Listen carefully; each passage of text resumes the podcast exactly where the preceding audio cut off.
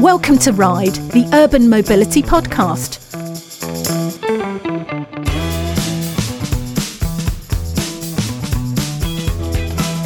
Welcome to Ride, the Urban Mobility Podcast, hosted by me, Martin Carl of Covatic, and me, Johnny Combe of Pay by Phone. Ride, the Urban Mobility Podcast, takes a look at the impact of new business models and new technologies on urban mobility from a global business perspective and explores how each new solution fits into the wider mobility ecosystem. The format of Ride is simple. We invite top industry experts to join us for an open and candid conversation. Ride is about the guests, what they have to say, and what they bring to the discussion. You can find more details about shows and guests on our website, www.ridemobilitypodcast.com. Martin, we're speaking to someone today who it's fair to say could be considered a titan of the auto industry. Yeah, he's got a career in the auto industry spanning 42 years. He rose almost to the very top of Nissan. He then spent six years as the CEO of Aston Martin. He's now the CEO of a company called Switch Mobility. So, Andy Palmer is a name that's going to be known to many of our listeners. And one of the interesting things that Andy spent a lot of time talking about is clean zero emission mobility. He also talks about and distinguishes between zero emissions at the tailpipe and net carbon zero. And so we're going to hear a bit more about that when we talk to him. It's not a complex explanation, but it's one that I think he's best placed to deliver. He's a very frank, honest, and open speaker, and we'll hear that during the interview. He covers a range of topics, but I think we should point out, Johnny, that this interview was recorded out and about. Yeah, indeed. We had the pleasure of um, getting a tour of the Switch electric bus. And so some of the background noise that we can hear are are just things going on outside of the bus, but hopefully that doesn't trouble our listeners too much. Yeah, let's hear what he has to say. So I'm uh, 42 years in the auto industry, 23 years at Nissan, uh, eventually as the chief operating officer of, of, of Nissan. Um, probably most well known uh, at Nissan for being the uh, original creator uh, and leader of the Nissan Leaf program, uh, probably the world's first EV uh, in, in modern day terms. Um, I then spent six years at Aston Martin, turning around uh, that and making it uh, profitable, which was, believe me, quite hard.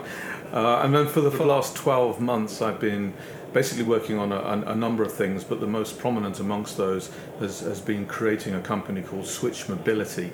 Switch Mobility took Ashok Leyland EV uh, division and Optare in the UK brings it together as, as a new company called Switch Mobility and is, I believe, in automotive terms, the first net zero uh, transportation company.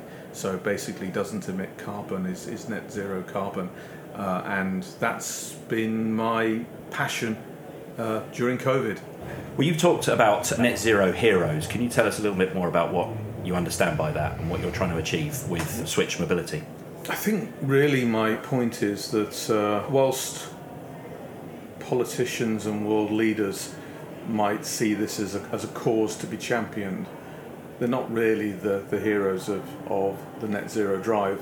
The, the heroes are those, those scientists and engineers, marketing people, financial people that are actually bringing zero carbon mobility to market.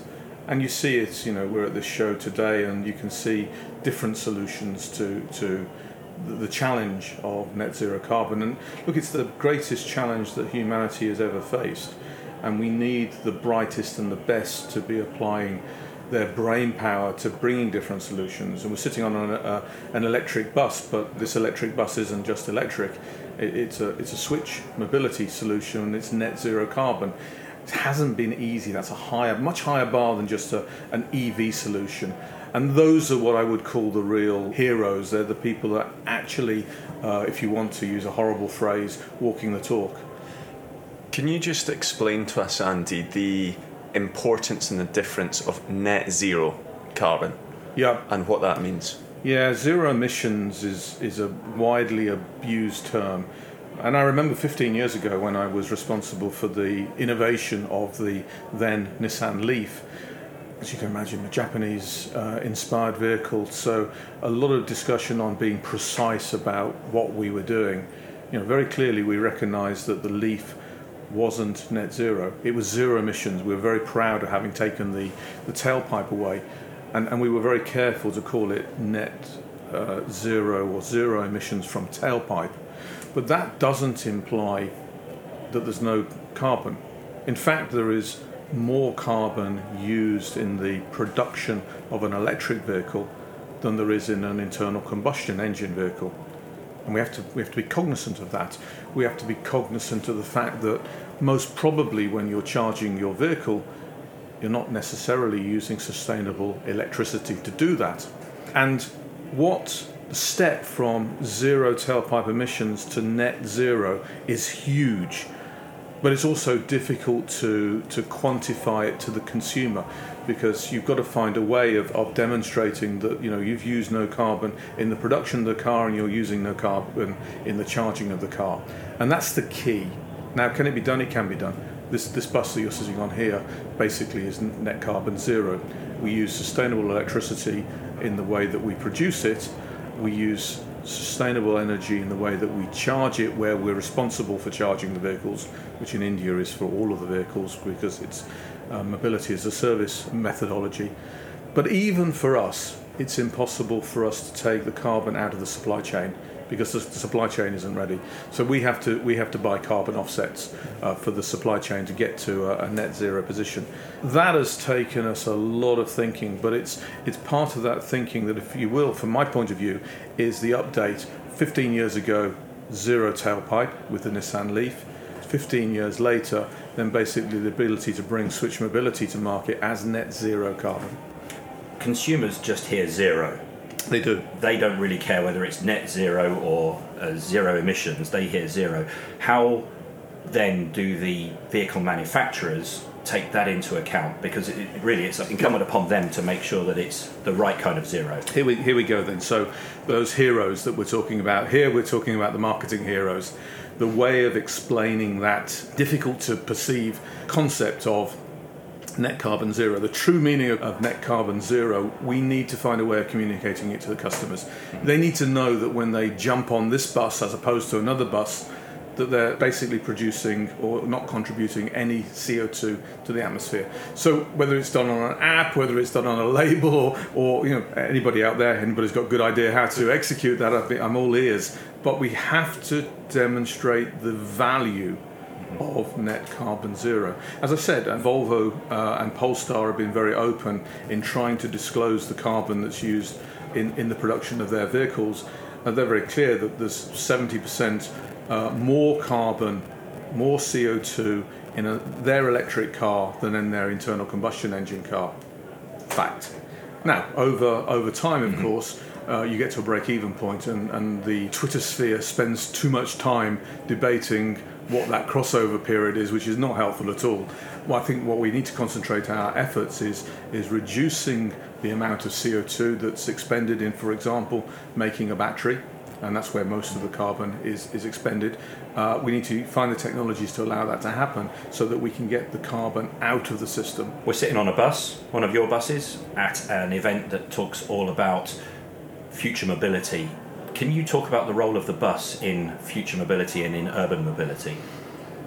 Yes, I mean, look, the last hundred years have really all been around rather selfish transportation, which is the age of the of the car, where no matter the length of the journey, no matter the number of people, you take your car, uh, and and one could associate the car with with freedom. Our planet is at peril we have to change the way that we live, and that's you know in, in, in many different ways, whether it's eating less meat or it's changing the way that we travel. Changing the way that we travel, whether it's through voluntary means or whether it's through legislation, uh, means that we're going to have to look at transportation through a, a multitude of ways of travelling. So the car will still very clearly exist, um, but we also need to be cognizant of, of using maybe e scooters in cities or electric trains probably there's a future for what sometimes is called the uh, the electric car. Uh, so, sorry, the um, flying car. Uh, which is the vertical takeoff and landing vehicles, um, which can commute you across the city. But probably, and strangely, given that, given the sort of the number of years that buses have been around, buses is sort of coming into its own um, because it's the most obvious way of, of transporting people through through through cities with net zero carbon, and and so you look at the bus industry around the world for the next decade, and it's one of the fastest growing parts of uh, automotive growth, and you know lots of people looking at getting in. Um, good news is it's actually quite difficult to break into uh, bus making. It's quite a specialist area, and my company has obviously got 10 years of experience of, of, uh, of making electric electric buses and vans. So we, we have a little bit of advantage here, but I do think it's a, a, really, really interesting space to be in. One of the big challenges when you look at public transport versus car is the cost. So, as an example, Martin and I live about 40 miles from London. Hmm. Um, we took the, the train and the tube in today, and it's a combined cost of about £110. Had we driven, it probably would have cost a half of that, maybe a third of that. And part of the reason for that is a political one, because it would be it would require a strong political move to redress that balance, Yes. but one which would be very unfavourable with voters. How do you see that playing out? Is the importance of getting people using public transport increases, Yeah. but for some prices is a prohibitive element?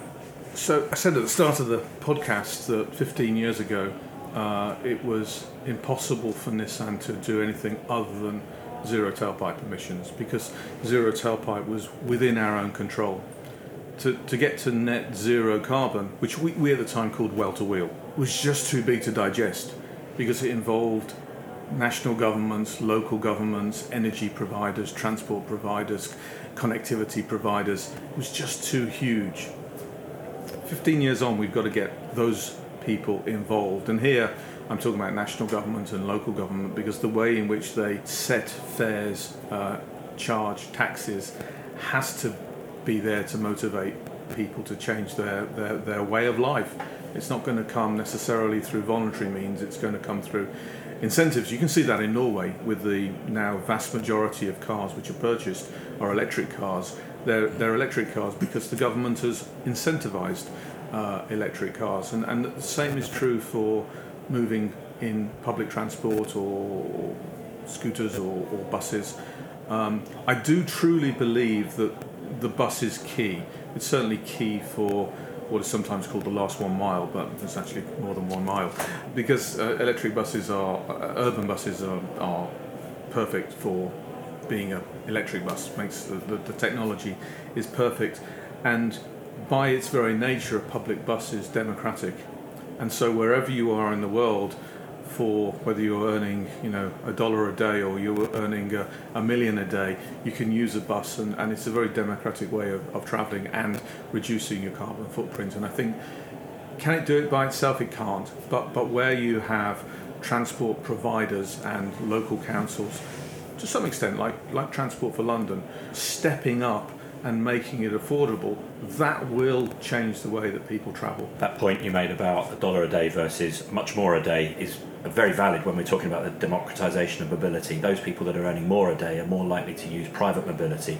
Can you tell us a little bit about your experience of selling private vehicles as something that people aspire to, to now selling a ride? Yeah. Now look, uh, if you if you, you have wealth, then you're going to want to express that wealth, and nothing is going to change that. But what can change is the means of transportation, whether whether it's a, a, Rolls Royce or a bus. It can become socially unacceptable to be travelling in something that's emitting carbon, in the same way that it is socially unacceptable to drive a car drunk. That wasn't the case 20 or 30 years ago. So the, the way that, that society behaves towards something can force a change. So, you know, whilst somebody might be very wealthy, they might want to have a, a car like a Rolls Royce, and that might be perfectly acceptable. What's not acceptable is that it's emitting carbon. So that will drive the manufacturer to making sure that their Rolls Royce is net zero carbon. and and that puts you at the same level as the individual that's riding the Switch Mobility bus, which is also net zero. So everybody has their, their route to play, no matter no matter which form of transportation they use. The, the, the basic leveler is that we must be able to demonstrate that it's net zero carbon. You talk, Andy, about the Netflixization of the car industry, the mobility industry. What do you see, therefore, as the role of the quote unquote traditional automakers going forward? Well, Netflixization is, is I suppose, my, my terminology for mobility as a service. Um, and, and, basically, what it's saying is that you know at the moment, electric vehicles, fuel cell vehicles, hot hydrogen vehicles, they're all more expensive than the traditional uh, the traditional internal combustion engine, especially if you drive to net zero. And therefore, you've got to find a way of lowering the entry cost. And the way of doing that is Netflix, where you you don't buy the vehicle, you essentially rent the film. And, and the same is true. This vehicle here, this, this bus that we're sitting on, in certain places around the world, we won't sell you this vehicle. We'll essentially rent you the vehicle, but we'll also manage for you the charging, the, the hire of the drivers, the uh, the maintenance, the insurance, and essentially we, we charge then on a on a dollar per kilometre basis. That's giving the transport provider the benefit of lower total cost of ownerships, which inevitably uh, electric vehicles bring over life, uh, but it brings it up front, and it means that the barrier to entry is much much lower. You can you can read that across therefore to cars. Electric cars today, I hear very often people say, electric cars are only for rich people because they're so expensive. Look, they will come down in price as, as volume expands, but one of the ways of overcoming that is not to sell the vehicle. It's, it's for example, sell the car and rent the battery, or rent the entire entire vehicle uh, on a on a, a, cost per kilometre basis. So I think increasingly we'll move to this kind of model, which I call the Netflix model. Whose balance sheet will the cars be on? Uh, I think that's where the innovation comes. It, it, has to be a strong balance sheet. Let's be clear. This is an annuity model uh, where, where you've got a lot of capital tied up for a long, a long time. Switch is fortunate insofar as it's a, it's a big company and we take it on our own balance sheet. But there are other innovators, uh, startup companies, and, and, and investors that are also talking about taking the, the balance sheet hit themselves. Be clear, it's a, it's a very profitable model, but you have to be patient for the money to come back. It's a bit like, for example, Rolls Royce sell their engines today to airplane makers. They do it on an annuity model profitable but patient capital. So, how do we ensure that the vehicle manufacturers of today, which are still essentially selling dreams, how do we ensure that they become manufacturers of products that may not even have their name on the front? Essentially, white goods manufacturers. I, I think even a, in a rental model, even in mobility as a service, it's quite you'll, you'll still have people looking at brands. So I don't think right. that the brand necessarily disappears. Uh, it might be, as I said, basically that you, you buy the car but you buy it without the, the battery and you rent the battery. Or, you know, some, some would say maybe the battery swap model mm-hmm. uh, m- might work. I'm not a particular advocate of that, but, but you know, it, it's possible. So I think brands will always play a part because as, as the human race is, is naturally aspirational. As for the car makers changing, uh, in my experience, the car makers, we're, we're, we're extremely agile when we need to be. So, as society changes, as regulation changes, as homologation changes, the car makers will pivot quickly, and you can see that no better than to look at what, what happened in the VW group after Dieselgate. You know, the, the only way for Volkswagen really to survive out of Dieselgate was to pivot quickly towards electric vehicles, and boy, have they done that! I mean, they've all of their cars that are being launched this year are all basically electric um, and some of them are even net zero. The ID3, for example, is net zero. So I, I think you can rely on on to some extent you can rely on self-interest uh, as you put in place the infrastructure and the expectations of, of consumers, and it's always best if this is done from a consumer perspective. Then then basically car manufacturers will pivot Andy, you've been in the auto industry for 40 years. You've been an executive at Nissan, Um, you were the CEO of Aston Martin for a number of years. Knowing what you know now about the industry and where it's going, what advice would you have given yourself 10 years ago as a Nissan executive, for example? I, I think, first of all, let, let me say that you know we started the Nissan Leaf 15 years ago. And, and to some extent, whilst I'm pleased with what I see now, with what's happening in the industry and the move to electric, I'm at the same time somehow disappointed that it's taken so long. I mean, 15 years is, is it's, it's three car cycles in, in, in car terms. I wish, to some extent, that I'd been even more of a zealot 15 years ago. That I wish I'd almost laid more all of myself behind the electric technology. I mean, you know, 15 years ago, it was a bet. I mean, it was an intuitive bet, but it was a bet. We could have got it terribly wrong. It, it could have been, I mean, you know, listening to my colleagues in the industry, one uh, uh, uh a, a American manufacturer had said to me, you might as well take your $4 billion and throw it in the Pacific. I mean, uh, we, we, were, we were really given a hard time by industry and, and with respect by journalists and it, it was tough supporting it when you were seemingly lacking credibility even. I think i did my best but i wish i put everything behind it and, and perhaps we'd have moved towards uh, an electric future just a little bit more quickly. It sounds like that's very much informed how you operate switch today then. Yeah, look, you know, I inherited a company, um, well, two companies, Ashok Leyland EV division and Optare, uh, which were both making electric vehicles. But I very quickly said to the investors, this is not going to be an electric bus and van company. This is going to be a, a net zero company. And they said, well, that just costs us money. And I said, yes, but it also informs the future and what differentiates ourselves from every other bus and van manufacturer isn't the cost of the vehicle, isn't the, the, the, the, the, branding, isn't the shape of the vehicle. It's the fact that we're today net zero carbon, and that's what will make Switch, I believe, ultimately successful in this space. So I am laying out all of myself, uh, uh, which is the learning from the past, in this particular venture. Andy, it's been a real pleasure having you on Ride, the Urban Mobility Podcast. Thank you so much. Thank you. Thank you. Ride, the Urban Mobility Podcast, is brought to you by Covatic and Pay by Phone. Learn more about Ride podcast partners at www.covetic.com and www.paybyphone.co.uk. This episode of Ride was recorded and produced by Martin Strong. Natalie Webster provided marketing support, and Thomas Novak provided expert insight and project management was led by Segal M. If you like our podcast, please rate it. A five star rating will help us reach more listeners. For episode notes, to find more information about Ride, or to sign up for updates, visit www.ridemobilitypodcast.com.